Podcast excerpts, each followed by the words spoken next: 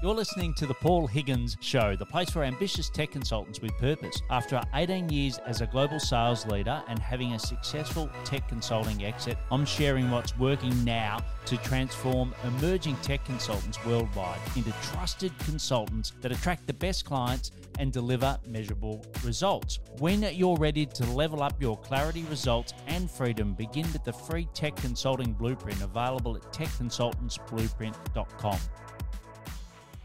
As your clients get a sniffle, you get a cold.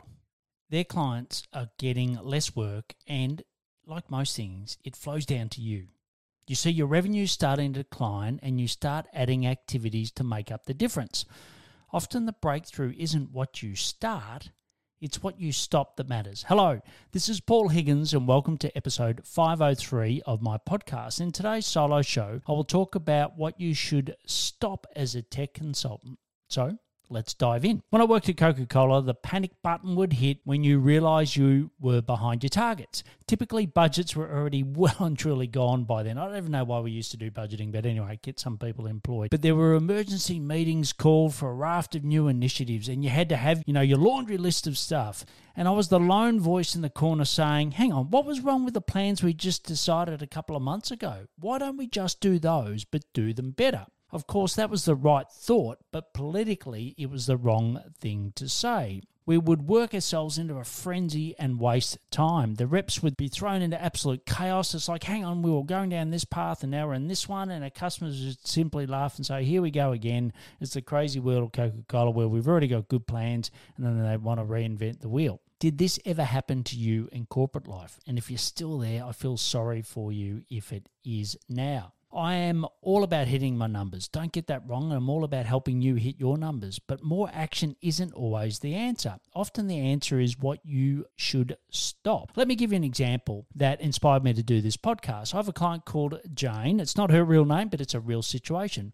Her largest client gave a notice and she was in a panic, and to be honest, so was I. We had been working on bringing on new clients to de risk her from this situation. We knew it was inevitable, but we didn't think it was going to happen right now. And guess what? It was real now right? So it really made us want to work even harder. So Jane is a podcast listener like you, and she loves to listen and implement, which is a brilliant skill. And that's her strength. She loves to listen to things and implement, but a strength overplayed is often a weakness. And sometimes it's not good to just go and implement straight away. Why? Because Jane has a tiny team, well, a small team right? Let's say a modest team. That's probably a better word. And a family, right? You know, she's a mum, she's a wife, etc. So she's got lots on her plate, and she needs to protect her most important asset, which, by the way, is your most important asset, which is your time. She was off on an SEO path, a YouTube channel, launching a new one, and paid ads because she'd heard it through a guest on this podcast. And I get it, right? She had great intentions. And it was no fault of the guest either, right? They didn't know Jane's specific situation. But in our monthly call, I listed all the activities that Jane and I had agreed to, what time it was going to take her to deliver them, her and a team, and also we put a projected revenue figure against them for the next six months, right?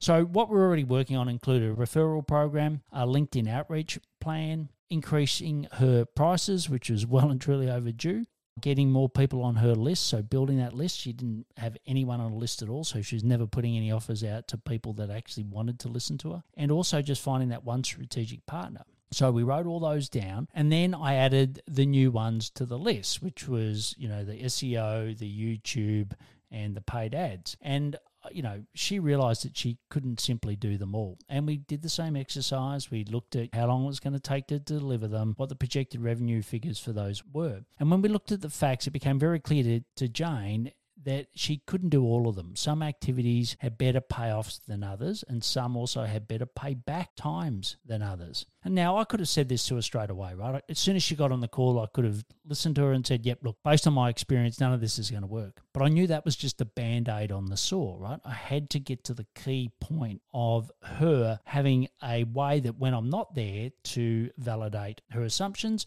and make sure that she wasn't doing what we used to do at Coke, which is a mad panic and then upsetting everything. And if Jane was left to her own devices, she probably would have done more. And guess what? She would have got less.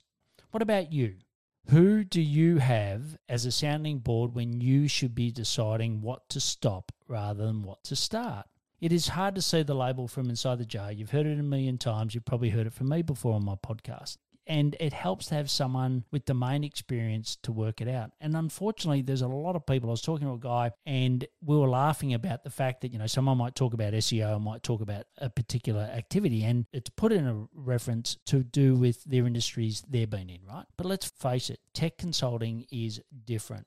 And what you need is someone with domain experience to actually guide you through that. It just saves you a hell of a lot of time. And in Jane's case, we doubled down on referrals and outreach and brought activities forward by me tapping into my resources so she didn't have to reinvent the wheel. So we still had a rocket under us. We we had to get the revenue back that this major client was now vacating but we did it in a very planned and methodical way. And the bottom line is it isn't what you start that it's most important, it's what you stop that matters, right? And so often, you know, I, I, see people just getting into this frenzy. And to be honest, you know, I've done it myself and I've just taken on way too much. And, you know, I've been in business for a long time now and I should know better, but I don't. And that's why I have someone guiding me as much as I guide others. And if you'd like to learn more about how I can help you, just like I did Jane, just go to paulhigginsmentoring.com forward slash sounding board. So it's all one word, sounding board. It's also in the link below. And you can find out how I can help you. So, ready, set, go. See you next time on the solo show for more ways to scale faster, live better. Time for action. Subscribe, comment, and let me know what you like best about this episode. Plus, get your exclusive show extras and growth action guides for subscribers only. Visit techconsultantsblueprint.com.